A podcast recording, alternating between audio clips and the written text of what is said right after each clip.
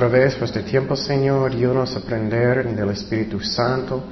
Llénenos con tu presencia, Señor, y confiamos que solamente tú puedes enseñarnos, Señor. Que tu Espíritu Santo va a venir, Señor. Tócanos, toca nuestros corazones, almas, Señor. Convicción, consuelo, todo lo que tú quieres, Señor. Gracias, Padre, en el nombre de Jesús. Amén. Ok. Una grande bendición para mí también para estudiar. Preparando esos estudios, Dios está enseñándome mucho. Y uh, no solamente para ustedes, para mí también. Entonces, un bosquejo rápido para que entendamos lo que estamos aprendiendo del Espíritu Santo. Primeramente, el tema grande era quién es el Espíritu Santo, quién es. Y aprendimos que Él es una persona. Y una persona tiene personalidad. No tiene cuerpo, pero Él es una persona.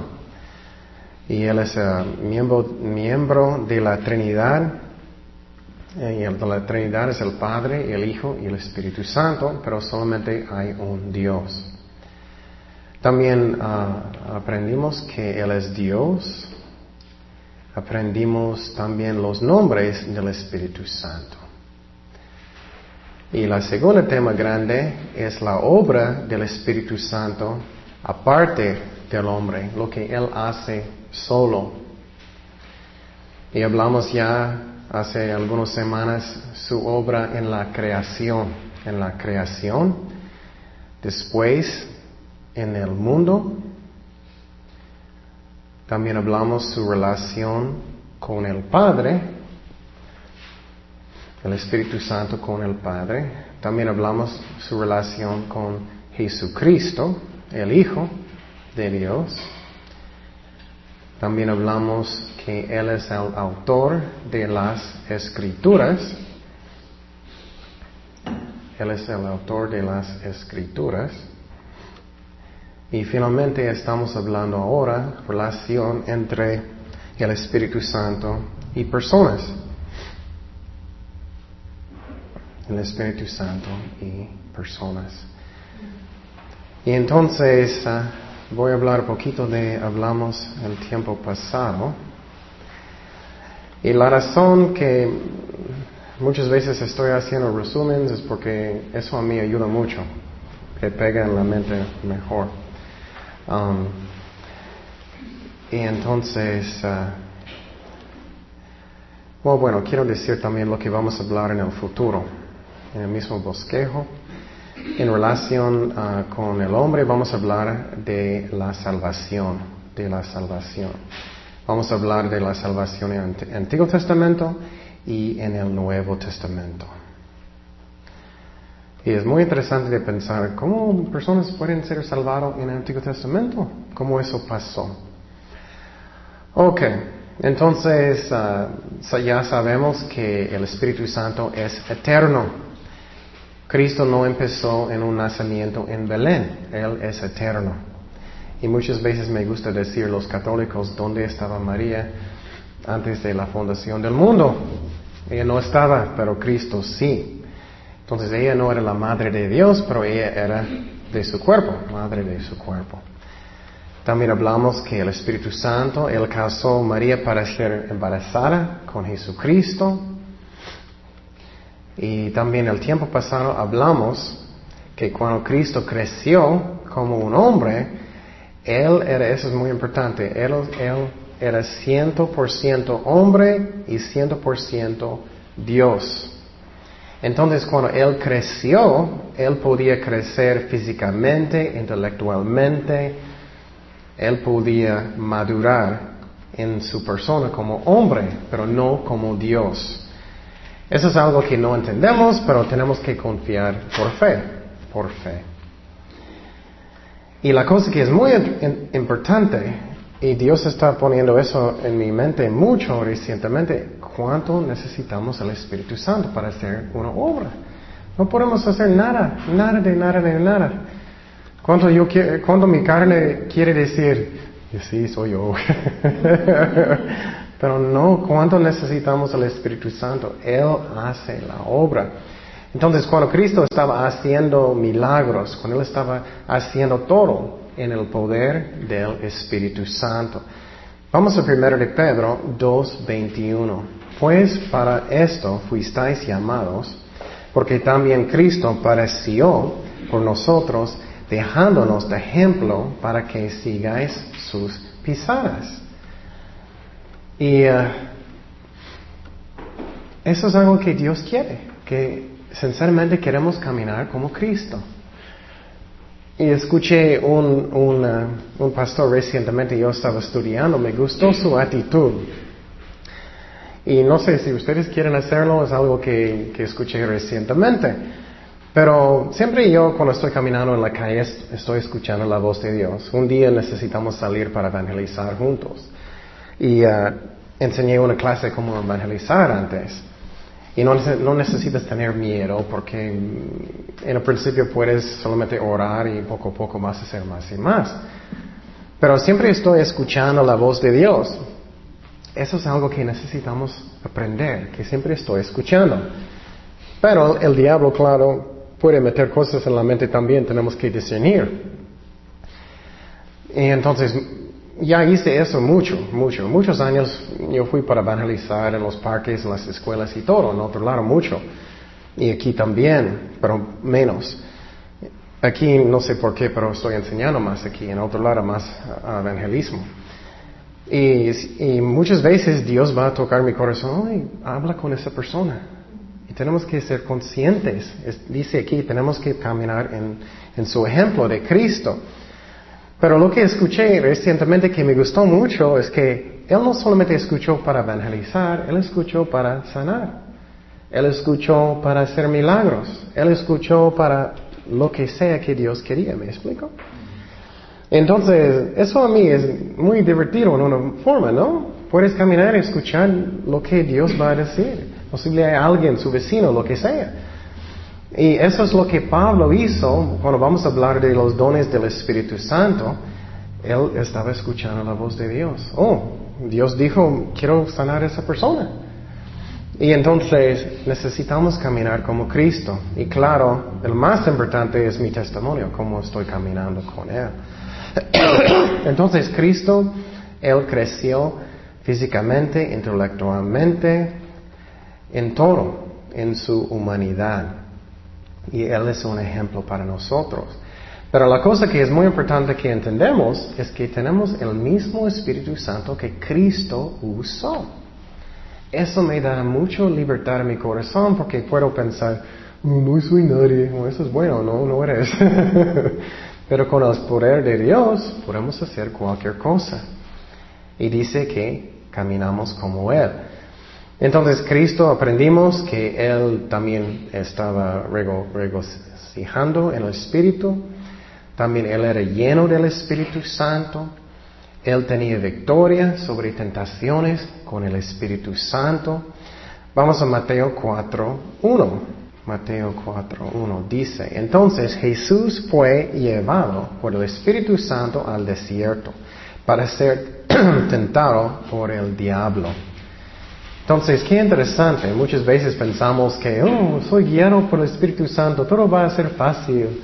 No, vas a tener pruebas, pero Dios va a darnos la victoria. Y Dios dio poder a través del Espíritu Santo a Jesucristo. Vamos a Lucas 4:14. Dice, y Jesús volvió en el poder del Espíritu a Galilea y se difundió su fama por toda la tierra de alrededor. Entonces, qué interesante, ¿no? Cristo volvió en el poder de qué? Del Espíritu Santo. Esa es la razón, no es los, son los gritos de, del pastor. Es que puedes, puedes, pero eso no es donde viene el poder, viene de Dios. Entonces escuché un avivamiento en Estados Unidos hace dos siglos, él tenía un sermón, él era muy, muy, muy tranquilo, nada. Era un sermón muy famoso, que es en, español, pecadores en las manos ah, de un Dios enojado. Y en este avivamiento personas estaban como agarrando los paredes y todo, gritando, y él estaba solamente predicando muy bajito, nada, nada de emoción. El poder del Espíritu Santo. Y claro, puedes gritar, no estoy diciendo que no, pero es el poder del Espíritu Santo que hace la obra. Jesús también, él enseñó con el poder del Espíritu Santo. Y si ustedes quieren enseñar, es muy bueno para empezar con niños. Enseñan niños. Y uh, puedes empezar uh, cuando quieres, donde quieres, en el parque, lo que sea, um, en la iglesia, lo que sea. Entonces, vamos, vamos a Lucas 4, 18. Y la razón es muy buena de empezar con niños es porque algo que es muy importante por un maestro es que necesitas enseñar una manera que personas pueden entender. La, meta no es para que personas van a salir, ¡ay, qué chistoso es él! o que yo le cuente, no es eso. La meta es que ellos entienden y pueden aplicarlo a sus vidas. Lucas 4:18 dice, el Espíritu del Señor está sobre mí, por cuanto me ha ungido para dar buenas nuevas a los pobres. Entonces, qué interesante, ¿no? Cuando Cristo estaba predicando, Él usó el Espíritu Santo. Cuando Él sacó demonios, Él usó el poder del Espíritu Santo. Ah, cuando Jesús dio mandamientos a sus discípulos, Él usó el Espíritu Santo. Cuando el cuerpo de Jesucristo fue ofrecido a Dios, su sacrificio, a través del Espíritu Santo. También, y también el Espíritu Santo levantó a Cristo de los muertos, el Padre también. Otro tema que aprendimos es que el Espíritu Santo es el autor de las escrituras de las escrituras. Ok, vamos a segundo de Timoteo 3:16. Dice, toda la escritura es inspirada por Dios y útil para enseñar, para redarguir, para corregir, para instruir en justicia, a fin de que el hombre de Dios sea perfecto, enteramente preparado para toda buena obra. Y quiero decir que dice toda buena obra, no dice algunos. Y otra vez, no quiero ofender a nadie, pero lo que está pasando muchas veces en, en la... Ay, perdón, es que... Um, lo que está pasando en muchas iglesias modernas es ellos están usando la carne y por ejemplo, psicología. ¿Quién inventó psicología? Freud. Él era un judío incrédulo, completamente fijado en sexo. Y entonces, él, ¿eso es la fundación, lo que la iglesia necesita, necesita usar? No. Y siempre estoy diciendo, Jesús y sus discípulos, ellos no tenían psicología. Entonces no creo que Pablo estaba diciendo, Uy, no puedo ayudarte, tienes que esperar mil ochocientos años y, después podemos. no. Y lo que está pasando, muchas personas están buscando um, respuestas en la carne y no ayuda. Dice, enteramente preparado para toda buena obra. Y quiero decir que cualquier persona cristiano puede ayudar personas con sus problemas. No necesitas un título de una universidad de psicología. No necesitas y no ayuda, la verdad. Y sinceramente, ¿qué pasa la mayoría del tiempo? Usualmente problemas, la causa es que es pecado, ¿no? Usualmente es pecado. Falta de amor, falta de perdón, eso. Entonces dice, enteramente preparado para toda buena obra. Toda. Ok, otro tema en relación el Espíritu Santo con personas, con personas, con personas. Ok, entonces hablamos que en el Antiguo Testamento, con personas en el Antiguo Testamento, perdón, En el Antiguo Testamento, el Espíritu Santo estaba tratando con todos para arrepentir. Eso sí, ya hablamos de eso. Pero en el Antiguo Testamento, relación con el Espíritu Santo con el hombre era diferente. Hoy en día, si eres un cristiano, eres el templo del Espíritu Santo. Él siempre está con nosotros. Pero en el Antiguo Testamento, Él solamente estaba dentro a veces, estaba ah, sobre personas a veces, solamente a veces, no constantemente y no en la misma manera como hoy. Pero hoy en día, qué bendición, Él está dentro de mí siempre, siempre, y Él nunca sale, nunca. Aprendimos que en el Antiguo, Testamento que el Espíritu Santo trabajó uh, la mayoría con el país de Israel, de Israel. Hoy todo lo que está pasando en Israel hoy en día, estamos cerca. Eh, posible ellos van a invadir Irán y vamos a mirar la guerra posible en Ezequiel 38, pero es otra clase. También aprendimos que en el Antiguo Testamento, si tú tenías rebelde en su corazón constantemente, el Espíritu Santo se fue. Con Sansón, él se fue. Con Saúl, él se fue. Pero hoy en día no, él vive adentro de nosotros. Ok, entonces aprendimos que en el Antiguo Testamento Él estaba adentro de personas a veces, pero no en la misma manera que el Nuevo. Y no siempre. Él estaba dentro de José, de Josué, de Daniel. Y uh, posible voy a hacer eso, no sé. Es que tengo una idea, voy a orar de hacer un estudio raro. La razón es porque muchos son tan confundidos del Espíritu Santo y muchos piensan que el Espíritu Santo solamente usa personas buenas. No es cierto. Y lo que puede pasar es personas pueden tropezar, pueden pensar que, oh, esa persona es santo. No necesariamente, no. Y por ejemplo, el profeta Balaam, ¿recuerdas a él? Él era bien malo. Y Dios le usó. Sansón, Sinceramente, él era bien malo. Vas a querer de tener un amigo que oh, vamos a andar con prostitutas, vamos a andar con personas en el mundo. Era él.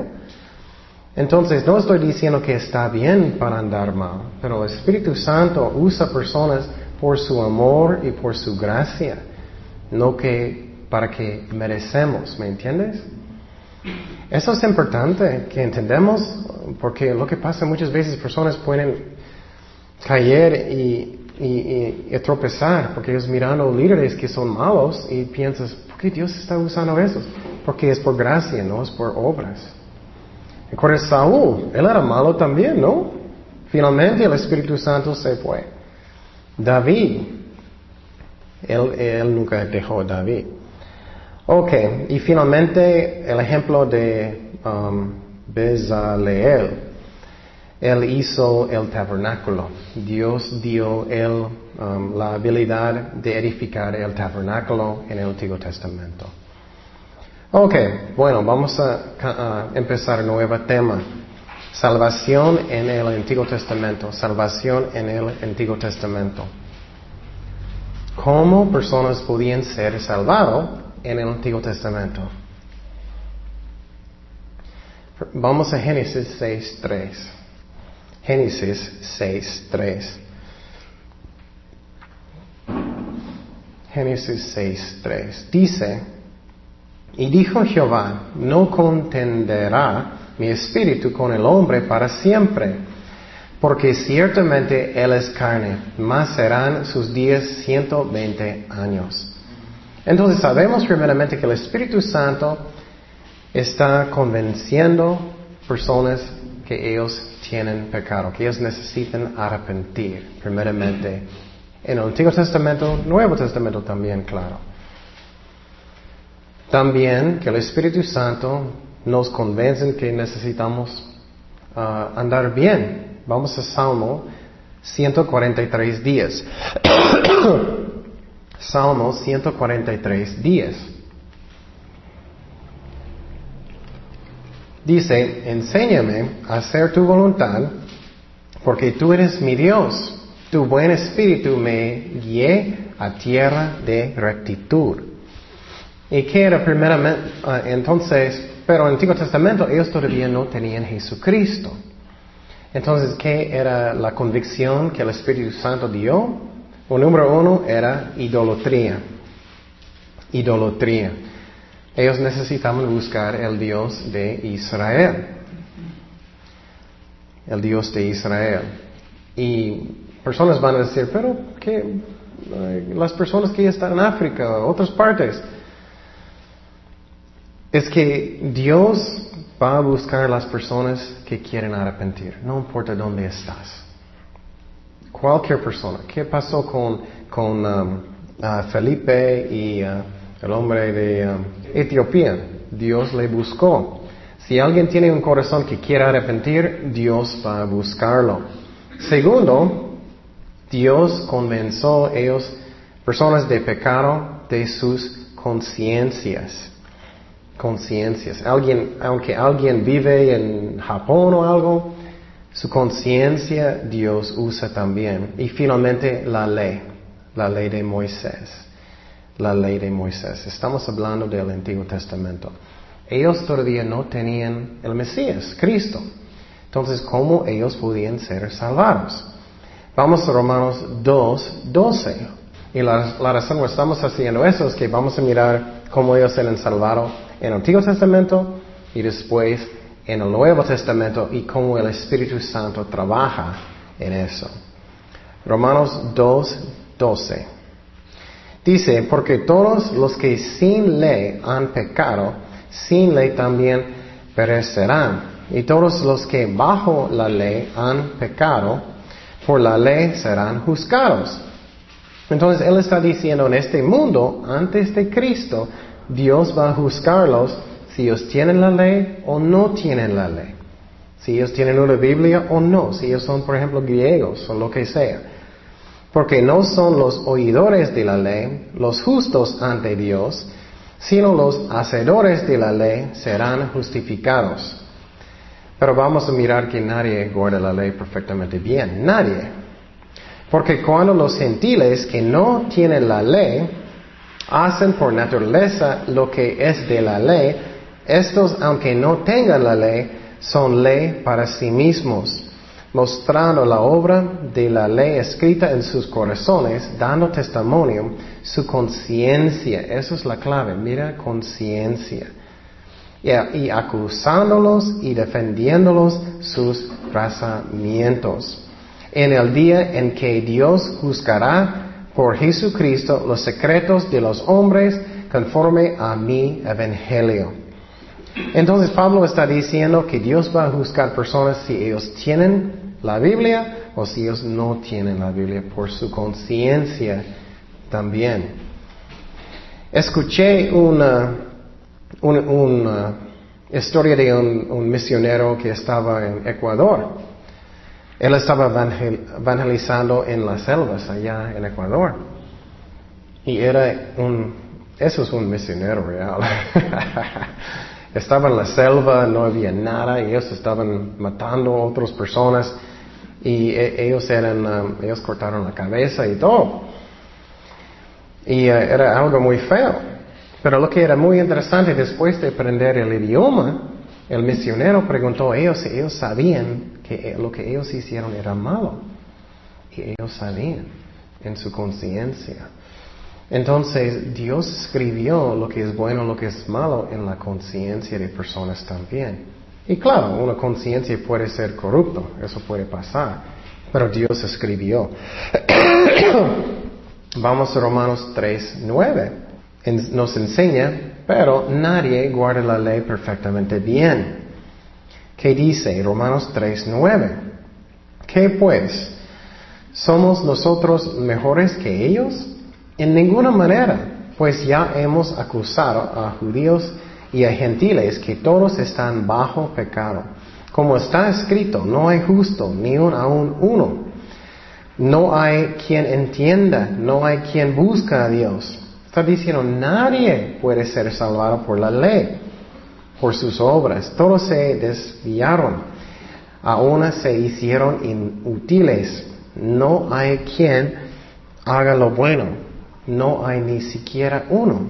Sepulcro abierto es su garganta, con su lengua engañan. Veneno de áspides ha debajo de sus labios. Su boca está llena de maldición y de amargura. Sus pies se apresuran para derramar sangre. Quebranto y desventura hay en sus caminos y no conocieron camino de paz. No hay temor de Dios delante de sus ojos. Creo que esa es suficiente descripción. Pero mira lo que dice en este versículo 19. Pero sabemos todo lo que la ley dice, lo dice los que están bajo la ley, para que toda boca se cierre y todo el mundo que quede bajo el juicio de Dios. Y eso es lo que es muy, muy importante. Muchas veces personas piensan, oh, soy muy santo porque estoy guardando los diez mandamientos. Soy muy santo. No, ¿qué es el propósito de la ley? ¿Alguien acuerda? Mostrarnos que somos pecadores. No es para que soy santo, eso no es el propósito, es para que yo voy a saber que necesito Jesucristo. Dice 20, ya que por las obras de la ley ningún ser humano será justificado delante de él, porque por medio de la ley es que conocimiento del pecado. Pero ahora parte de la ley se ha manifestado la justicia de Dios testificada por la ley y por las profetas. Y mira lo que dice, justicia que aparte de la ley. No es la ley, eso no me hace justo. Es que, ay, somos tan duros, tenemos que aprender eso. No es mi propia justicia. Eso es la razón diariamente, no estoy preocupado No soy suficiente santo hoy para ser salvado. No es por la ley, es por fe en Jesucristo. Eso me da paz en mi corazón porque Él me da su justicia. Entonces, si estoy enojado con mi perro hoy, no es que perdí mi salvación, Él me dio su justicia, Jesucristo. Dice en 22, la justicia de Dios por medio de la fe en Jesucristo para todos los que creen en Él, porque no hay diferencia, por cuanto todos pecaron y están destituidos de la gloria de Dios. Ok, entonces lo que está enseñando el libro de Romanos, posible voy a enseñarlo, no sé, me estoy orando en el futuro, pero el libro de Romanos es buenísimo porque es una explicación del Evangelio paso por paso, profundo para que entiendas bien. Ok, entonces en el Antiguo Testamento todos son pecadores, como hoy en día, como ellos podían ser salvados. Ellos no tenían Jesucristo. ¿Cómo? O bueno, eh, la ley de Moisés dijo que necesitas hacer qué con un animal, matarlo. Tienes que llevarlo con un sacerdote, ¿no? Y siempre estoy pensando, qué bueno que no estamos bajo de eso hoy en día, ¿no? Ay, ¿me tienes tu animal? En el Antiguo Testamento tiene que llevarlo con el sacerdote. Y hoy en día no hay sacerdotes. Esa es la católicos son tan equivocados. Solamente hay uno sacerdote hoy en día. Sumo sacerdote es quién? Jesucristo. Entonces, lo que ellos hicieron, ellos llevaron un animal para sus pecados, para matarlo. Pero en el Antiguo Testamento sobre era, ¿qué? Cubrir los pecados nunca quitó, nunca. Vamos a Hebreos 10, 1.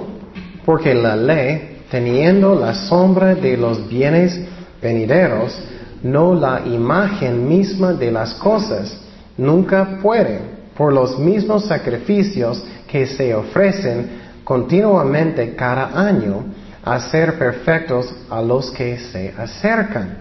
Entonces está diciendo que los animales no podían quitar el pecado, no podían. Y hoy en día los judíos es triste, ellos no tienen su templo. Y por ejemplo, ellos piensan, no, si, tengo suficiente buenas obras, eso es bueno. Pero es igual como los católicos y otras religiones, no es cierto, no es por obras. necesitas un sacrificio de sangre. Dice en versículo 2, de otra manera cesarían de ofrecerse, pues los que tributan este culto, limpios una vez, no tendrían ya más conciencia de pecado. Pero en estos sacrificios cada año se hace memoria de los pecados, porque la sangre de los toros y de los ah, machos cabríos no puede quitar los pecados. Y entonces mira la lógica aquí. Ellos necesitaban seguir ofreciendo los sacrificios. Si era suficiente de, quitar pecado, ellos podían hacerlo una vez solamente, ¿no? Y eso es la razón, y ustedes pueden tener otra opinión, pero esa es la razón, yo creo. Cuando aceptas a Cristo, sus pecados son perdonados presente, pasado, presente y el futuro. La razón es porque es un solo sacrificio. Y por ejemplo, si voy a pecar mañana, si voy a pecar mañana, no necesito ofrecer otro sacrificio como ellos. ¿Me explico? No, no necesito pedir, Señor, ¿puedes darme un poquito más sangre para mañana? ¿Me entiendes? Es un solo sacrificio. Pero eso es lo que hacen los católicos en la misa cada semana. Es poquito más sacrificio de Cristo, ¿me explico? Pero no era un solo sacrificio. Ok, ¿qué más? Las personas en el Antiguo Testamento eran salvados por medio de la fe también, de la fe también. Y eso es lo que el Espíritu Santo estaba convenciendo a las personas que ellos necesitaban arrepentir. Vamos a Hebreos 11.4. Um, Hebreos 11.4. Los sacrificios en el Antiguo Testamento um, ellos ofrecieron por la fe, por la fe. Eso es muy importante. Ellos fueron salvados por la fe en el Antiguo Testamento, Nuevo Testamento también. Hebreos 11:4. Dice, desde principio, principio, por la fe Abel ofreció a Dios más excelente sacrificio que Caín por lo cual alcanzó testimonio de que era justo, dando Dios testimonio de sus ofrendas y, muerto, aún habla por ella. ¿Y qué es la razón? Él ofreció por la que? Por la fe. Qué interesante, desde el principio era por la fe, no por obras. No por obras. Entonces mis obras nunca me hacen justo antes de la vista de Dios. Vamos a Romanos 4, 1. Entonces, no es son los diez mandamientos. No es que estoy ayudando a mi abuelita mucho. No es que estoy portando perfectamente bien. Es por la fe. Y claro, necesito tener un corazón que quiere arrepentir. Pero no es por obras. Romanos 4, 1. El ejemplo de Abraham. Dice, ¿qué pues diremos que halló Abraham, nuestro Padre según la carne? Porque si Abraham fue justificado por las obras, tiene de qué gloriarse, pero no para con Dios. Porque ¿qué dice la escritura? Creyó Abraham a Dios y le fue contado por justicia. Qué interesante, ¿no? Abraham es el Antiguo Testamento. Él creó y fue contado por qué? Justicia. Gracias a Dios, no es que yo necesito ser perfecto, no es eso, es por la fe. Pero al que obra no se le cuenta el salario como gracia, sino como deuda. Gracia es que lo que no merecemos, ¿no? No es deuda. Mas al que no obra, sino cree en aquel que justifica el impío, su fe le es contada por justicia. Y ya el ejemplo de David, como también David habla de la bienaventuranza del hombre a quien Dios atribuye justicia sin obras, diciendo, mira, dice que sin obras. Bienaventurados aquellos cuyas iniquidades son perdonadas y cuyos pecados son cubiertos. Bienaventurado el varón a quien el Señor no inculpa de pecado. Y entonces, eso es una grande bendición, si eso mete en su mente. Puedes escuchar teología en el pasado, es que eh, estudiamos salvación muy profundo. Pero si estudias, no estás preocupado cada rato que perdiste tu salvación. Y en muchas iglesias ellos van enfrente cada rato y piensan que ellos recuperaron su salvación otra vez y otra vez y otra vez y otra vez. Pero la Biblia nunca enseña que puedes nacer otra vez y otra vez y otra vez y otra vez. No. Vas a nacer una vez de nuevo. No 20 veces. Entonces, si eres un cristiano verdadero, estás justificado por la fe. Dios te perdonó sus pecados pasado, presente y el futuro. Estás seguro en Cristo y tienes paz en su corazón.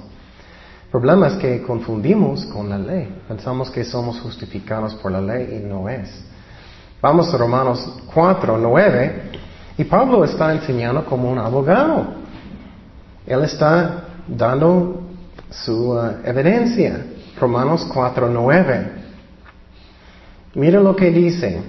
Es pues esta bienaventuranza solamente para los que de la circuncisión o también para los de la incircuncisión. Porque decimos que a Abraham le fue contada la fe por justicia. ¿Cómo pues le fue contada? Eso es muy importante. Estando en la circuncisión o en la incircuncisión. No en la circuncisión, sino en la incircuncisión. Entonces, ¿cuándo pasó? Antes de este mandamiento. Antes, él no tenía nada de obedecer. Entonces, lógicamente, era por la fe, no por la ley, por lo que no existía. ¿Me explico? Sí, todavía no. Entonces, eso es lo que pasó en el Antiguo Testamento, como ellos fueron salvados. Pero vamos a mirar que el Espíritu Santo, ellos no podían nacer de nuevo como nosotros. Pero Dios salvó ellos en la misma manera por la fe, no por obras. Vamos a Romanos 4:13. Dice, hablando de la promesa de salvación del Mesías a través de Abraham. Dice, porque no por la ley fue dada a Abraham, a su descendencia, la promesa de que sería heredero del mundo, sino por la justicia de la que? De la fe otra vez. Porque si los que son de la ley son los herederos, van a resulta la fe y anulada la promesa. Entonces era una promesa de salvarnos, no por obras. Y si podemos trabajar para tener la bendición, no es una promesa, no es un regalo. Dice, pues la ley produce ira, pero donde no hay ley tampoco hay transgresión. Por tanto, es por fe para que sea por gracia, a fin de que la promesa sea firme para toda su descendencia, no solamente para la que es de la ley, sino también para que la que es de la fe de Abraham, el cual es Padre de todos nosotros. Entonces, ellos eran salvados por la fe, la promesa de Dios. Dios hizo una promesa a Abraham que a través de su familia vamos a tener el Mesías, la promesa.